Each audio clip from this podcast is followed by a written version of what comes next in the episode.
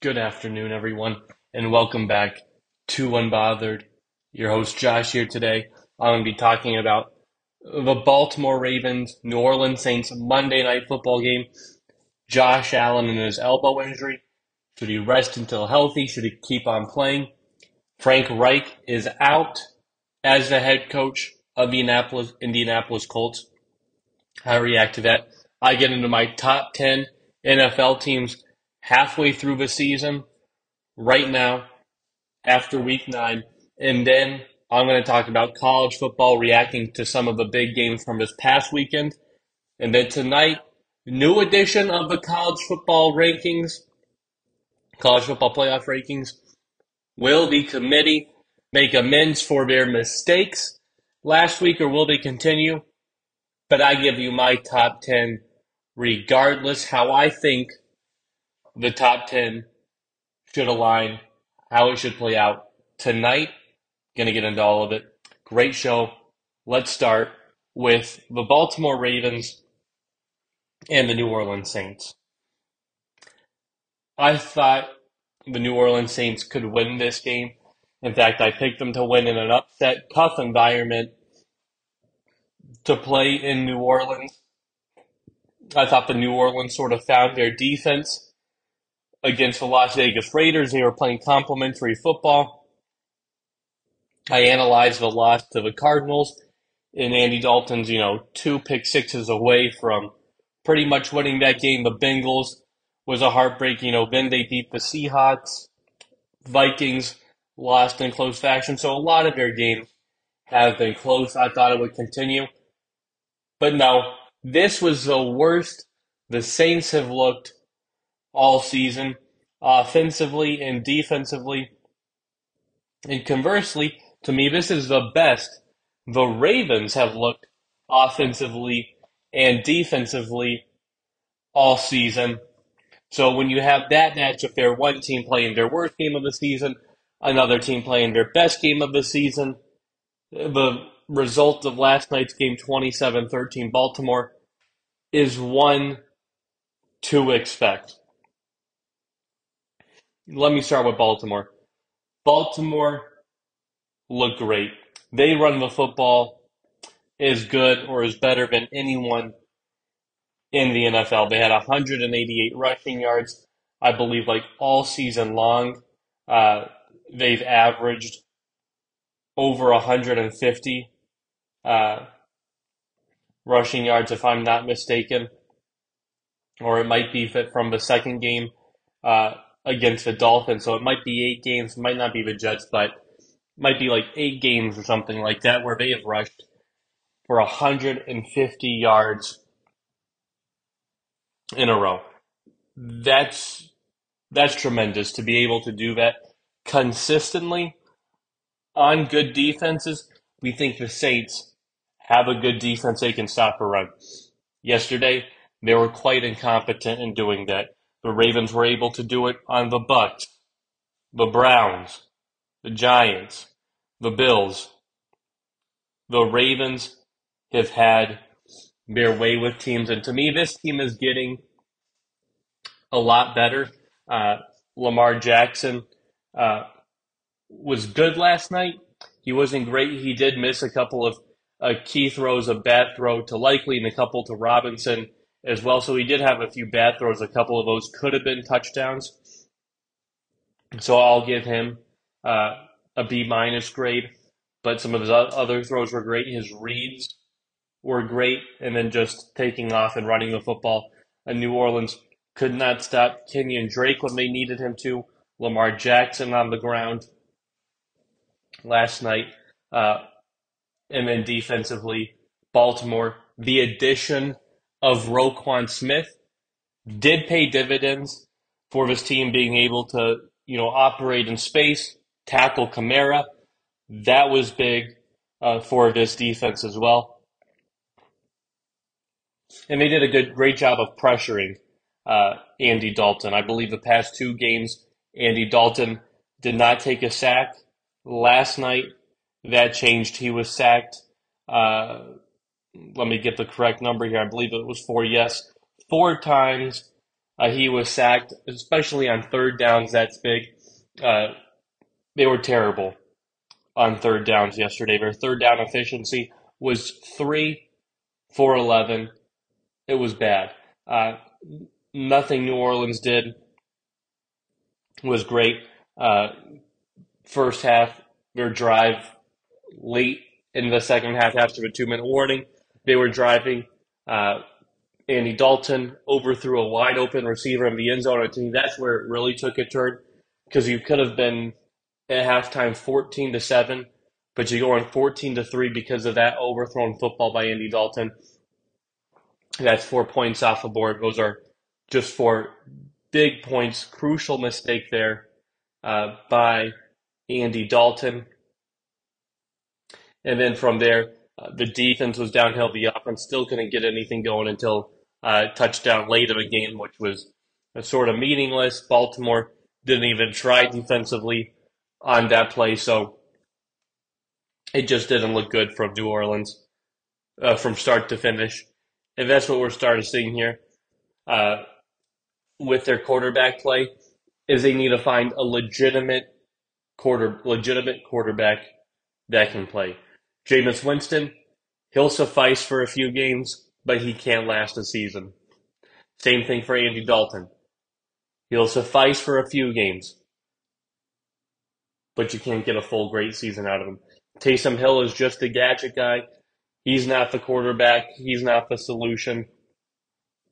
So New Orleans, you know, was a team that had talent. They were a quarterback away, and now since Drew Brees retiring, they've not been able to find that quarterback that can come in and make plays, steady the offense. That is still something the New Orleans Saints are desperately searching for. They haven't found it yet. And they're going to need to if they want to salvage their season at all. If not, enter into sweepstakes for a Bryce Young, CJ Stroud, uh, Will Levis, Hendon Hooker. Uh, put your name in there and see which one you're going to get. But Baltimore's peaking sort of at the right time now, and New Orleans is slumping at the wrong time now. Great win by New Orleans. Uh, I, I mean, great win by Baltimore. Lamar Jackson, this defense. Justin Houston was exceptional last night, pressuring the quarterback sack, the interception as well.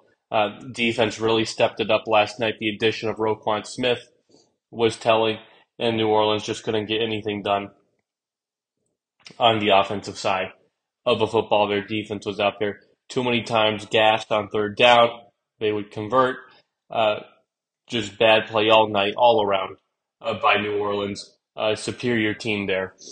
And Baltimore, again, great win uh, for the Ravens.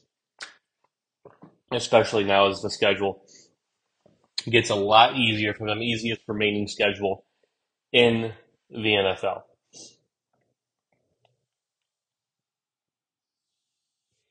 Now moving on to Josh Allen.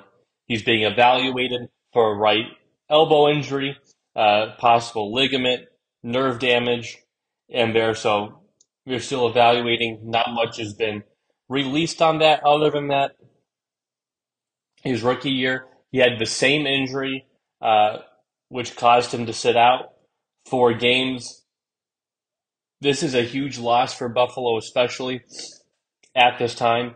Uh, especially for the next four games that he's out because they have a critical game against the Vikings this weekend. The Vikings were red hot, seven and one, going up to Orchard Park in Buffalo. This is a big game uh, for Josh Allen. Then after that, they play the Browns, and the Browns can run the football. Uh, you ain't paying attention; they'll upset you. Then they play at Detroit, and Detroit's a much better home team. Thanksgiving game big game there. And then their next game after that would be the Patriots in New England Thursday night primetime game. So that's a big game before, uh, you know, Jets big divisional game and then against the Dolphins as well. So the back half of the schedule, to me, they really need Josh Allen. It's big that they've already got, you know, head to head wins over, uh, the Chiefs and the Ravens and the Titans. Those are big wins, but they need Josh Allen. Uh, I'm for sitting Josh Allen if that means he's going to be 100%, if this is just something minor. Uh, I don't want him being plagued by this because if Josh Allen's at 75%, further dinged up, there goes your Super Bowl chances. Super Bowl favorites, chances, hopes dashed right then and there. The Buffalo Bills need Josh Allen to win football games and to stay pace. So it's really, you know, it's a bad situation for the Bills to find themselves in because I look at the Chiefs' schedule. Uh, let's just analyze the next four games like I did for the Bills. They play the Jaguars. I expect the Chiefs to win. Then in uh, Los Angeles Chargers, that'll be a tight matchup there. Rams, not the team we thought they were. Expect the Chiefs to win, and then at Bengals. Uh, that's this is their toughest stretch before the uh, game after the Bengals gets much easier against you know they still play the Broncos twice, Texans. So the next four games for this team are crucial. Ravens, as well, another team they're keeping pace with. Like I said, easiest remaining schedule for them. They get the Panthers, Jaguars, Broncos, Steelers, easy. So if I'm the Bills, I'm hoping that, hey, let's sit Josh Allen. Is it ideal? Absolutely not. But I need Josh Allen's arm to keep me in games uh, and to win games. So I sit him out, you know, four games. Let's hope I just go two and two in those games. Uh, there, let's say I lose to the you know Browns and the Patriots. Uh, I get him back. He's healthy. Jets, there's a revenge game factor to it. The Dolphins, revenge game factor. Bears, the Bengals would be the toughest test there in Cincinnati. Last Monday night football game of the year. And then the Patriots, this time it would be at Buffalo. So that's kind of my play, hoping, hey, I go two and two. Hey, maybe the Chiefs can go two and two, or at least lose one. Uh, the Ravens lose one, so I'm still in the thick of things for that number one overall seed. Because if I can rest Josh Allen, get him healthy for that home run stretch in December, as well as in doing so, retain my position for the number one seed, uh, the only first round bye. That is huge because if you think your logic is, let's keep them in 75, 80%, uh, get slowly dinged up, I get the first round bye. Uh, you know, that extra week off, it'll help, but it won't be as beneficial as, you know, the next three, four weeks uh, to prevent furthering this injury. Uh, getting them healthy, I think, is the best. And to me, you also have to look at the backup. They have a competent backup in Case Keenum, who obviously has the connection there with Stefon Diggs, a Minneapolis Miracle. So you've got that connection there going. You've got Gabe Davis. You've got weapons. You've got a defense you can rely on. So if I'm the Buffalo Bills, this is not an easy pill to swallow, not an, e- any, an easy decision by any means. But I go with let's sit Josh Allen. Let's rest him. Let's get him healthy because it's more important to me to have a 100% healthy Josh Allen towards the end of the season than having a Josh Allen that's going to be uh, plagued by this injury, throwing interceptions. I don't want him to throw. So Bills do the smart thing and rest Josh Allen.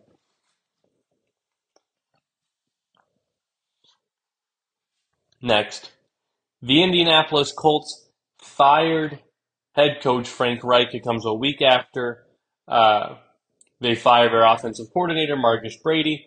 So now they have brought in Jeff Saturday as the interim head coach, and congratulations uh, to Jeff Saturday, former Colt player, Colt center in the Colts Ring of Honor, beloved there uh, by the Colts community. I don't think he's going to be, you know, come in in this in this interim sort of tag and set the world on fire. I just don't, especially with this offense and you know a good offensive line, but Jonathan Taylor has been dinged up, is not the running back he was last year. Quarterback issue there. Matt Ryan was the guy. Then they benched Sam Ehlinger. Who knows if uh, Jeff Saturday will keep that instituted or if he'll go back to Matt Ryan. But if I'm Jeff Saturday uh, and the Colts, I'm having a sit down conversation like, hey, is this, you know, the final eight games? Is this more? Uh, and really have a conversation with Jim Irsay because the owner, Jim, wants to win football games. He wants to be relevant and wants to win. And to me, you can't win with Matt Ryan. We've seen that story in Atlanta the past few years, uh, ever since the injuries to Julio Jones, the Super Bowl uh, failure. Matt Ryan was never the same guy, when Shanahan left. So all those factors there doomed Matt Ryan. So he's much older now, much worse. Sam Ehlinger to me, young kid, uh, but he's not the guy. He's not as a high ceiling type of guy. I'm not sold on Sam Ehlinger. I'm convincing him, hey, let's wash this season. Let's go out, get Bryce Young, CJ Stroud, a bona fide college star that could maybe turn it around. And to me, it wouldn't be that difficult to sell it, especially with the slate of games coming up. Uh, Raiders, uh, who knows what you'll get from them. Eagles, that'll be a tough game for the Colts.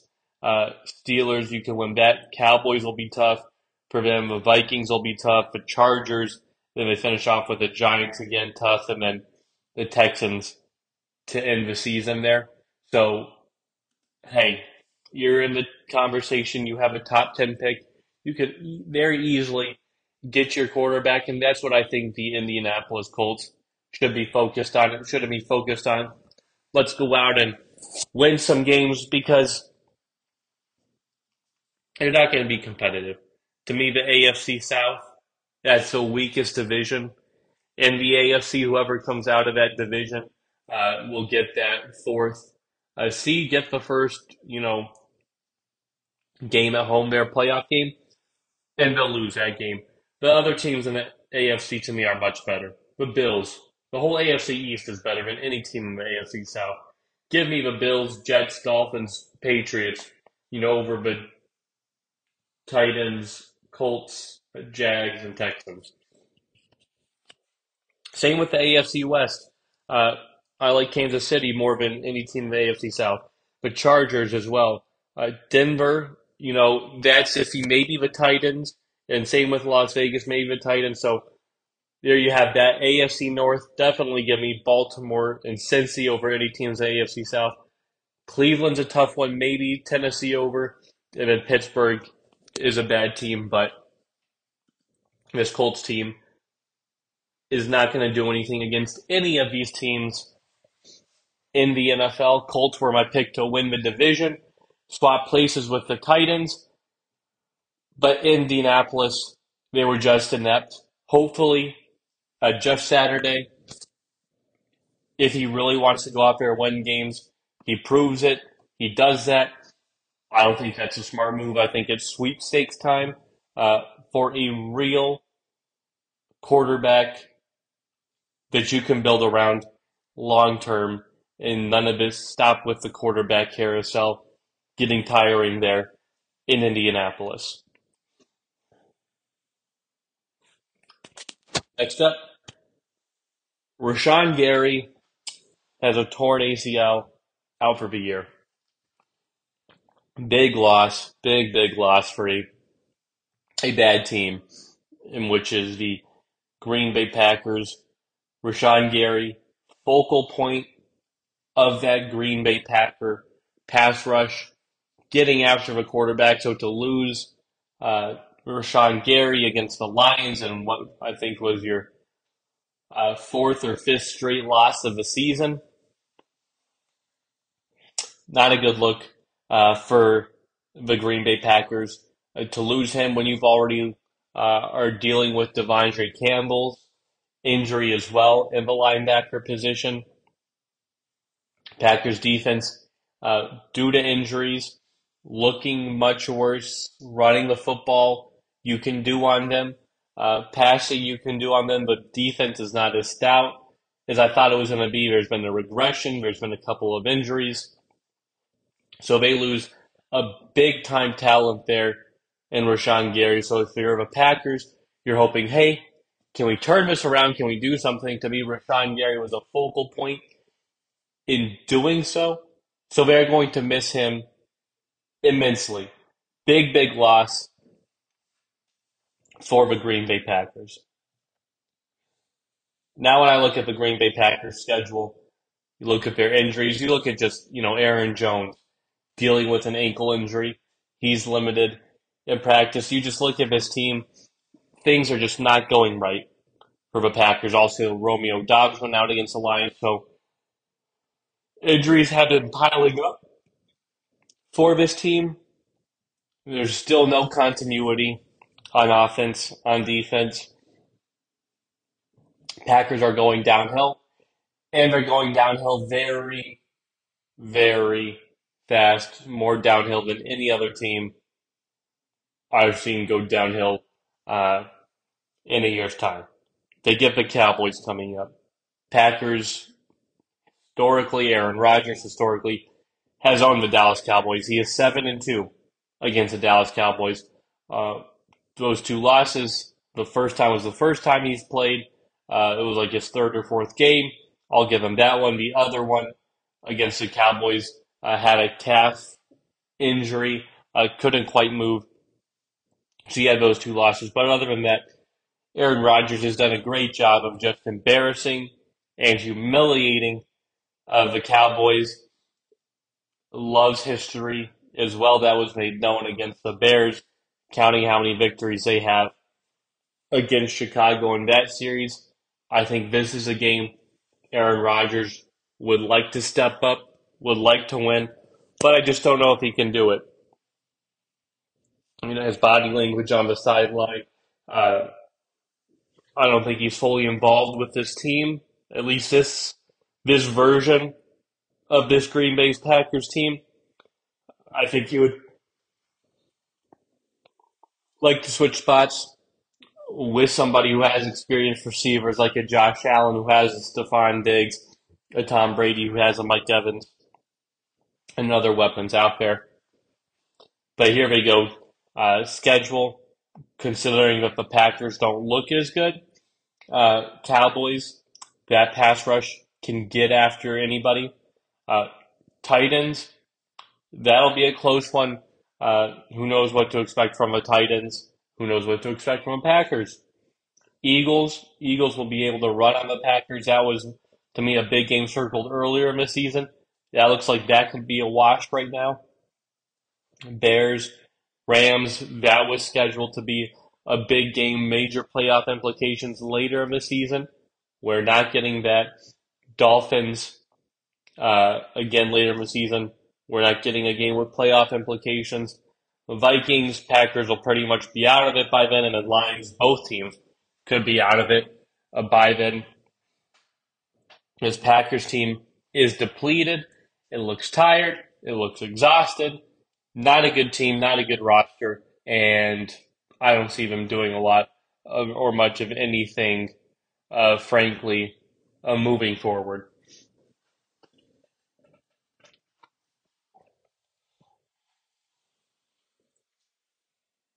Now time to give you my top 10 teams in the NFL.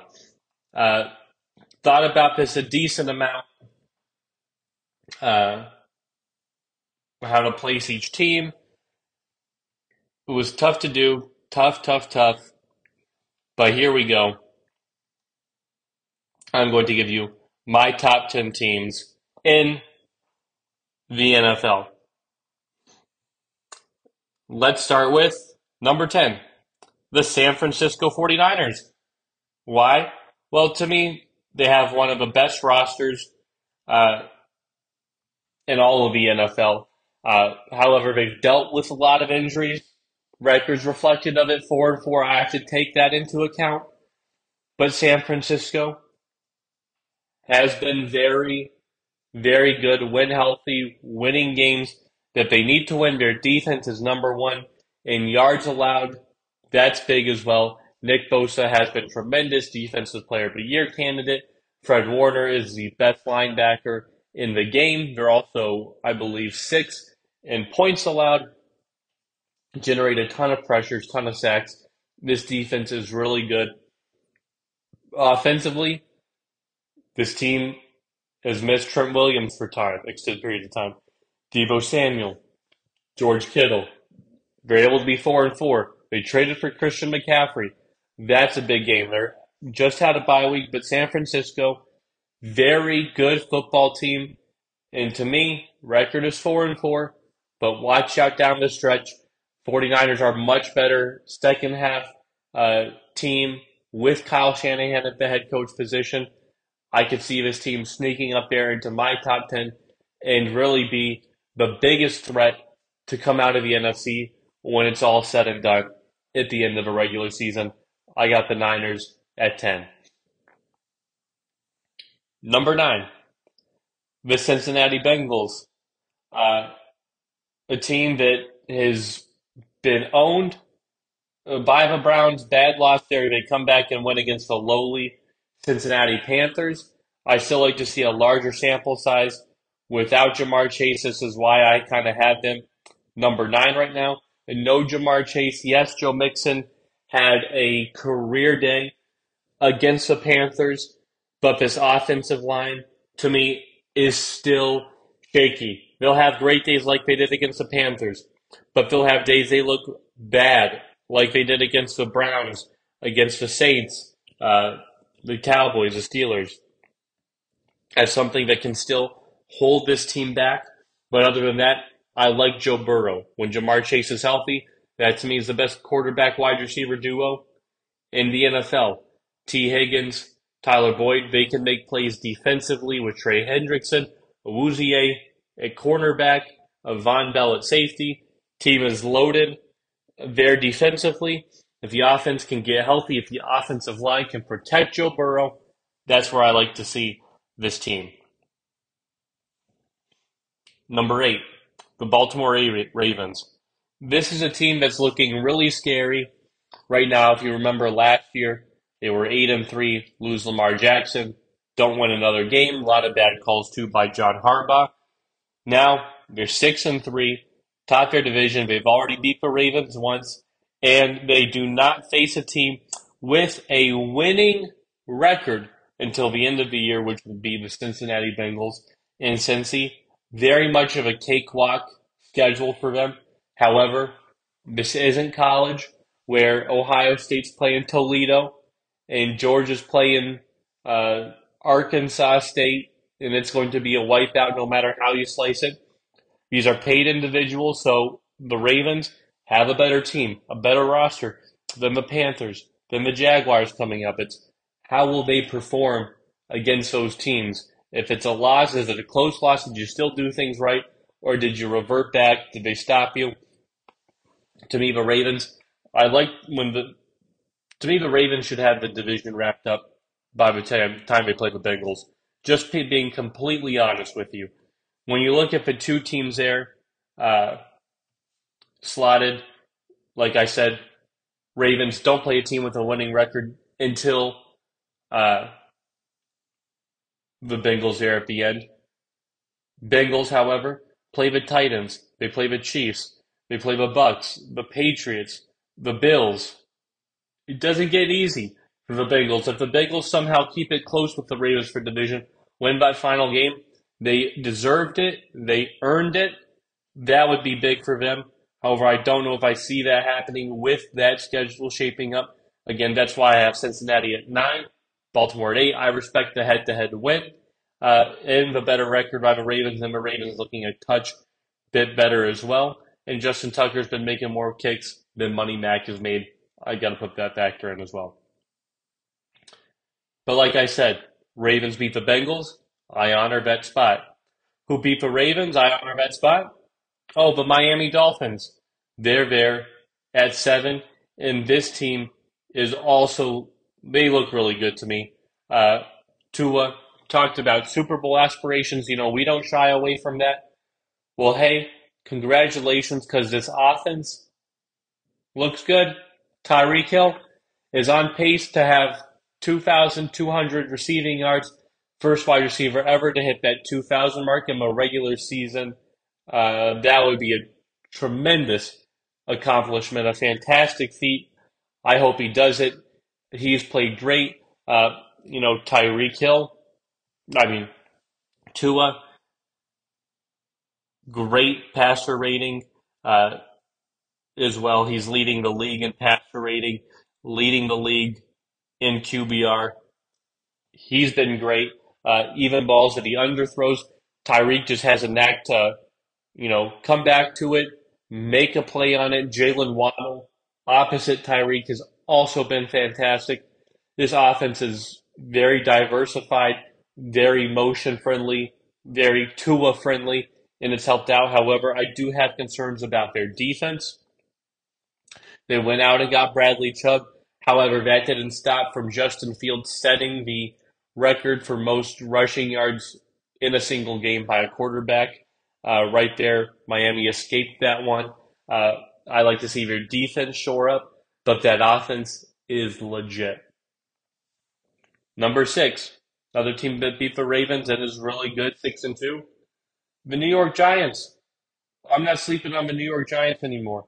Uh, they are a good team coming off a bye week after a tough loss to the Seahawks, but Saquon Barkley looking like the comeback player of the year.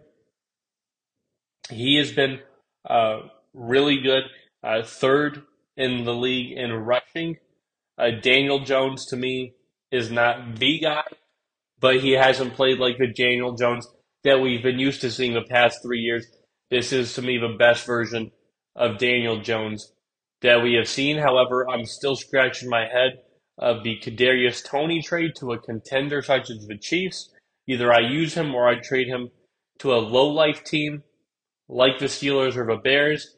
Uh, don't want to give a team any more firepower. I'm surprised about that. And then also the defense as well for the Giants has done good. Brian Daboll has turned this team around. Congratulations to him. New York Giants are sitting there at number six. Time to get to the top five. Number five, the Dallas Cowboys. Offenses looked efficient enough. Are they great in the passing game? No. Uh, I don't think CeeDee Lamb can be the number one option. I don't think he is a number one option. I don't think they have a number two option. Ideally, you had the setup last year. You had Amari Cooper at the one, perfect one, perfect two, CeeDee Lamb, perfect three, Michael Gallup or Cedric Wilson. You get rid of a one, you slot people up. The passing game takes a hit. The running game has been good with Tony Pollard, Zeke splitting snaps, which I like. Defense has been superb. Micah Parsons, another defensive player of the year candidate. DeMarcus Lawrence, Trevon Diggs has honed it in and pass coverage a bit more doesn't get beat as much as we saw him get beat last year. The defense for the Dallas Cowboys is playing really good, uh, has really propelled them. That is why they're there at number five. Number four, can't ignore it, won't be a stubborn. The Minnesota Vikings are sitting there at four and seven and one. However much I don't like it, however much I call Kirk Cousins con artist Kirk, could he shed the label? Could he shed the label that I've given him and have called him for so many years? Con artist Kirk. We'll see. Toughest stretch here for the Vikings, but so far seven and one. Justin Jefferson, Adam Thielen, just added T.J. Hockenson, legitimate threat if he can stay healthy in this offense. Big defensively, they haven't had to really battle any injuries. It's an older defense, especially in the secondary. No injuries. Luck is on their side on that one. So Vikings seven and one. Been playing complementary football. A lot of close wins. They're grinding it out in one score games. Uh, they've won every one score game they've been in. Uh, opposite of what they've done last year. But like I said, now we'll know. We'll know by December who the Vikings are.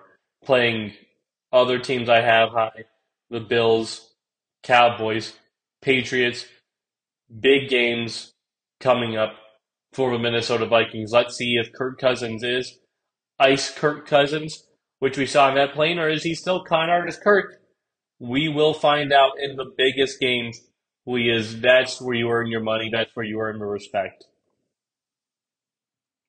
Number three, this is really to me where it separates here. Uh, number four to number ten, arrange any way you want. But to me, there's a very definitive top three. Uh, three, Kansas City Chiefs. Great win over the Tennessee Titans, which I thought would be a grinded out sort of win. And Patrick Mahomes was phenomenal. 68 uh, uh, pass attempts by Patrick Mahomes in that win, uh, running the ball as well scrambling when Patrick Mahomes was your leading rusher because this team can't really run the football, and that's something that concerns me. Teams don't respect the Kansas City Chiefs run game. Uh, you have to respect, I think, Patrick Mahomes because he had took off six times for 63 yards. Clyde Edwards-Helaire, four carries, five yards. Pathetic. Isaiah Pacheco, five carries, five yards. Pathetic. They even had to throw McKinnon in there. See if, hey, can he have a high end? No, three carries, four yards. The Kansas City uh, rush rushing attack, very limited, is not that good. Teams don't respect the run game uh, by the Kansas City Chiefs. That's why they're bottom 10 in the league. So I'm worried about that. But they do got Patrick Mahomes. They got Travis Kelce, best tight end in football. There's no arguably best tight end. He is tight end number one across the board. And then defensively, rush, a defense has been good. Chris Jones, uh, Carlos Dunlap can get their uh, rushing or getting after the quarterback Another area of concern for the Chiefs is their secondary. Uh, Elijah, how high passer rating you can throw on them. So those are my main two concerns: is the one-dimensional attack of the Chiefs, as well as the pass uh, defense of their team. But other than that, Kansas City has been elite. Number two, the Buffalo Bills. Another thing that plagues a great team, much like the Chiefs, no run game, no ground game. They don't have that effective unless it is Josh Allen. Josh Allen has been Superman for this team, has been the dominating force. But as you see against the Jets in this loss, there's also reason that they lost. But Josh Allen to me is still the best quarterback in the NFL right now. Give me Josh Allen. He's been terrific. And defensively, Buffalo, still sound. A little concerned about the ability to run on them, but pass defense, they're really good. Uh, Tre'Davious White slowly getting back into it. Von Miller has been terrific. Uh, the rotation guys, Gregory Rousseau, uh, Matt Milano was out also in that loss, but he's been one of the best linebackers, really making a name for himself. So, Bill's team still great, sitting there at six and two.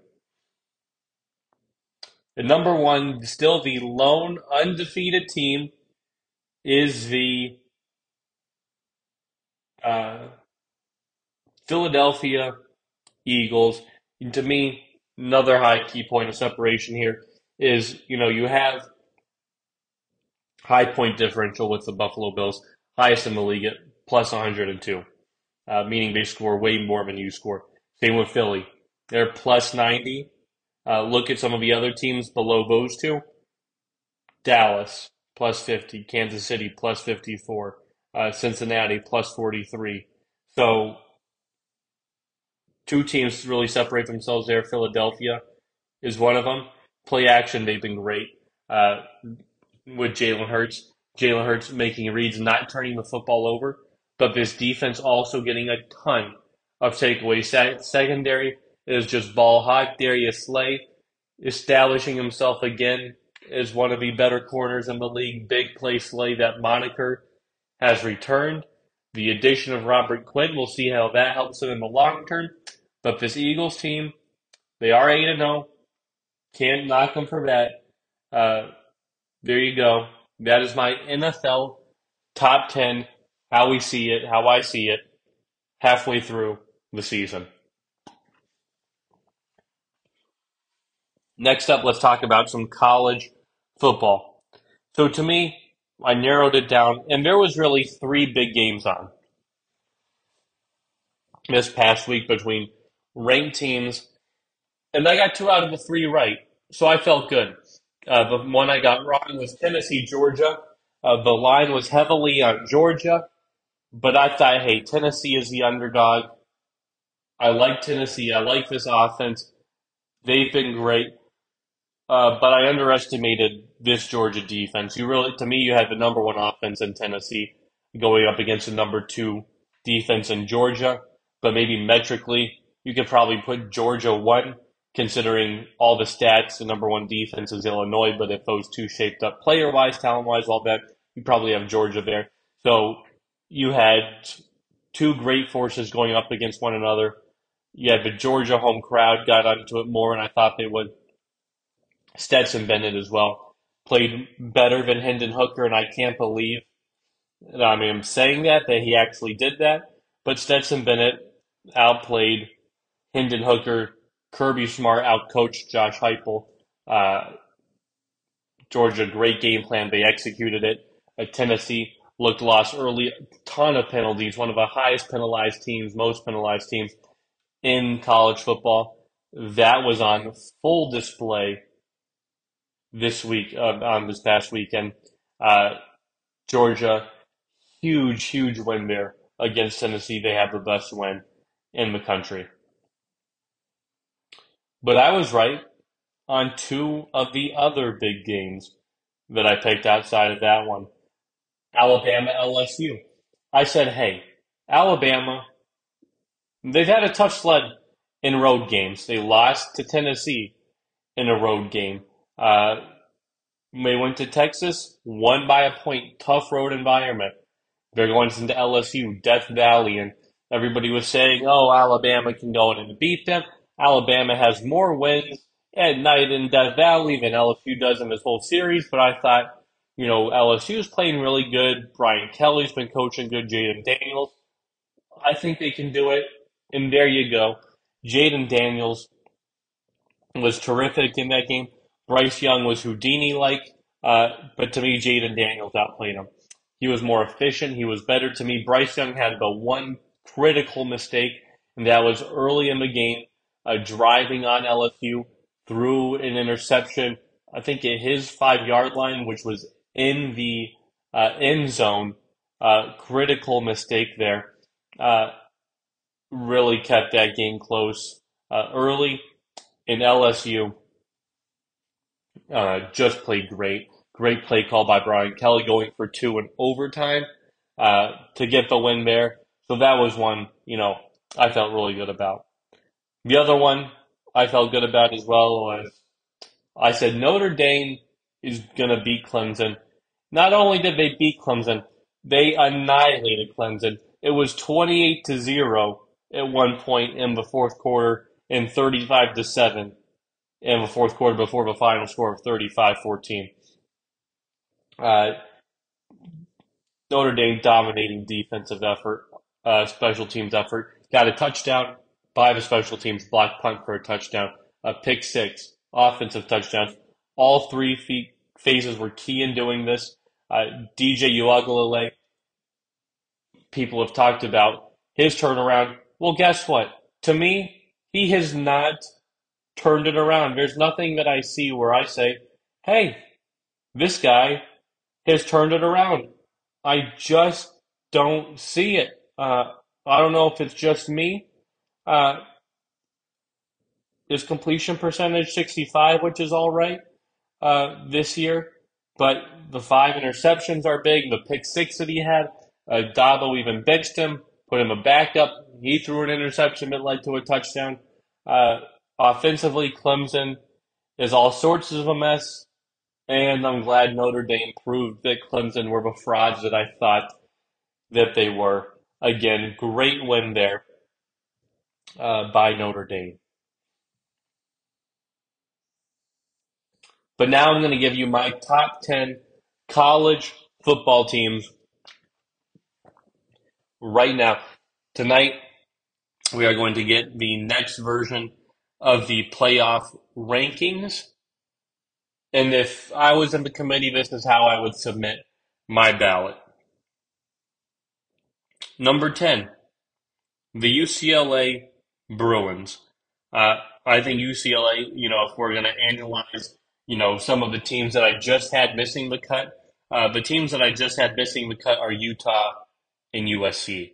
Utah has two losses, but Utah beat USC. However, UCLA handled Utah. So I've got to factor that in. That's why I put Utah at 10, or UCLA at 10, my bad. And when you look at the strength of schedule with USC, it's pretty much identical. USC at 64, UCLA at 66.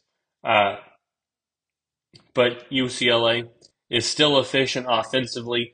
To me, they're one of the best teams in the country. Uh, they're, to me, maybe not as good as USC, but defensively, they're better than USC. So I put that uh, together. I have to put UCLA uh, there at 10. Their only loss is also to a good uh, Oregon team who's ahead in my top 10. Number nine, the Ole Miss Rebels. Uh, this is a tough one here because Ole Miss has played oh, really well uh, throughout the season here. Uh, but again, I look at their resume, strength of schedule, it's a little worse uh, than UCLA by 167. So you have all those teams there.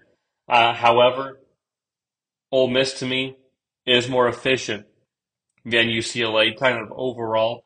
Uh, offensively, maybe a touch worse, but defensively, I'd rather have Ole Miss. I'd rather have the SEC battle tested team that is Ole Miss, and their only loss again is against LSU, and to me that's a good loss considering what LSU just did this past weekend.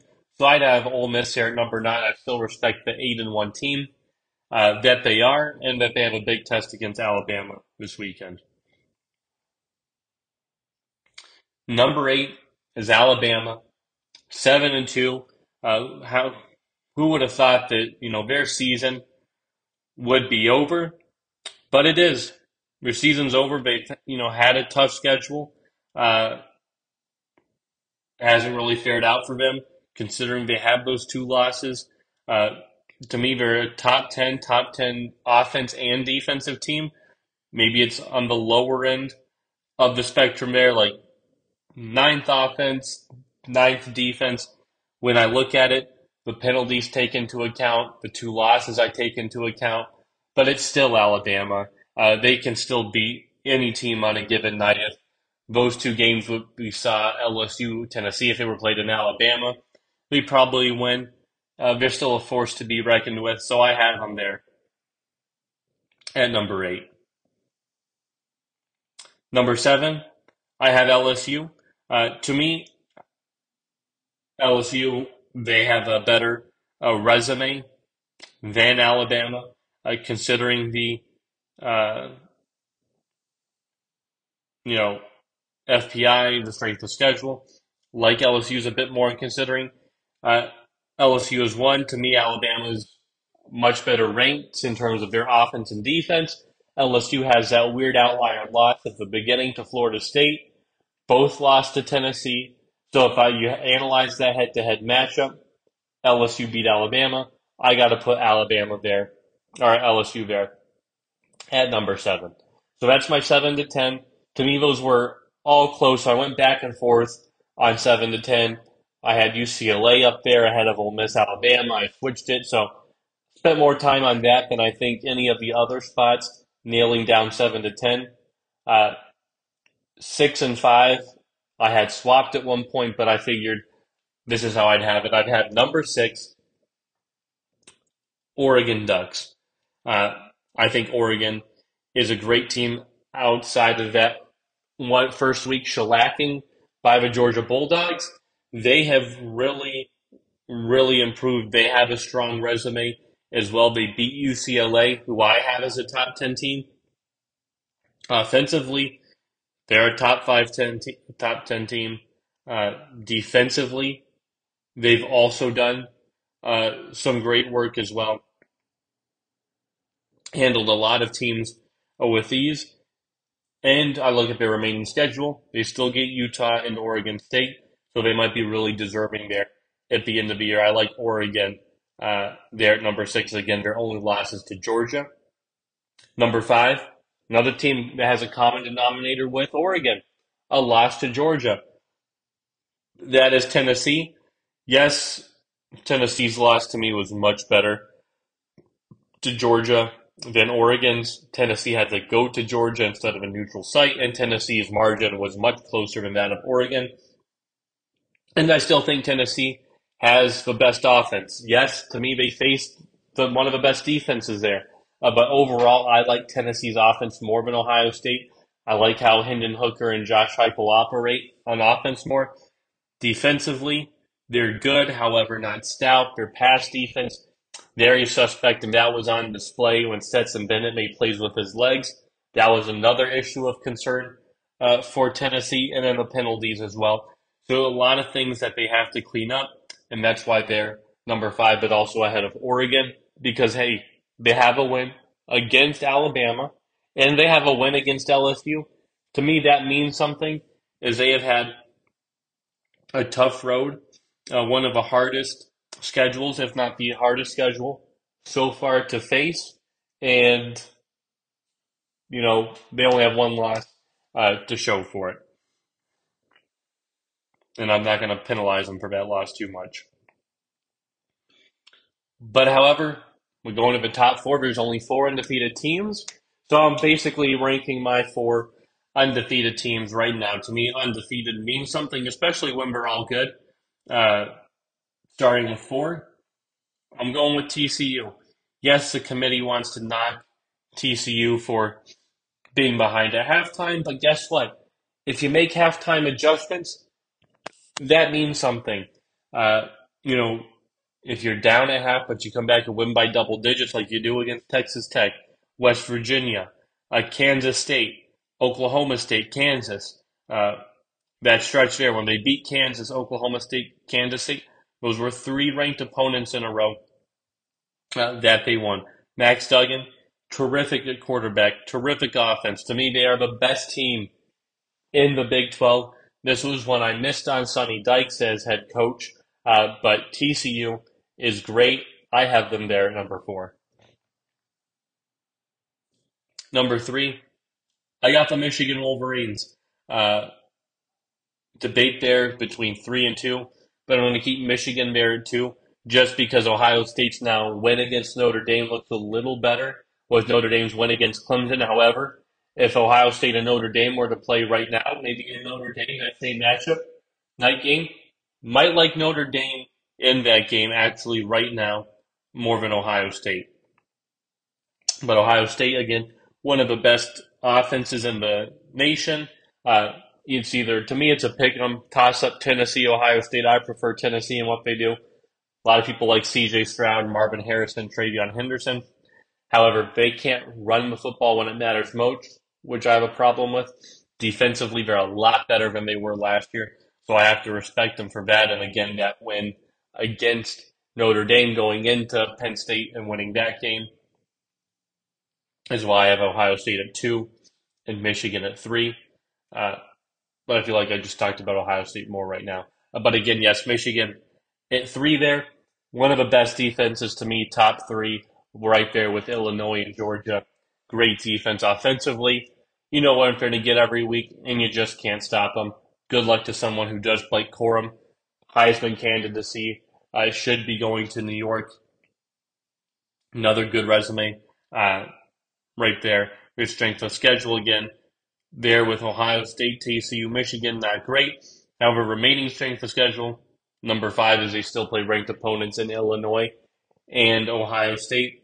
Michigan's done great. So again, my three's Michigan, my two's Ohio State, and my number one is Georgia.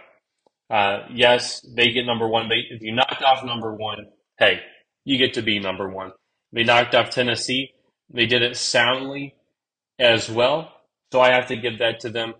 Defensively, again, like I've said, one of the best in the country. Offensively, one of the best. To me, you have a few group of teams there. You have Ohio State, Georgia, Alabama, Michigan, all who I think have a top five offense and top or top ten offense, top ten defense. Great team. Again, the resume is good. Strength of schedule isn't great, but again, their biggest competition was Tennessee. It's hey, can we show up, prepare for this game? And they did. Pass with flying colors. I've got to give that win uh, to Georgia. That has a lot of meaning over which I think is a great Tennessee team. So there you have my top 10. The official rankings come out tonight. We'll see how they line up, how, what questions the committee has. Uh, anything questionable does come up. We'll see. I'll talk to you guys later in the week. Bye, everybody.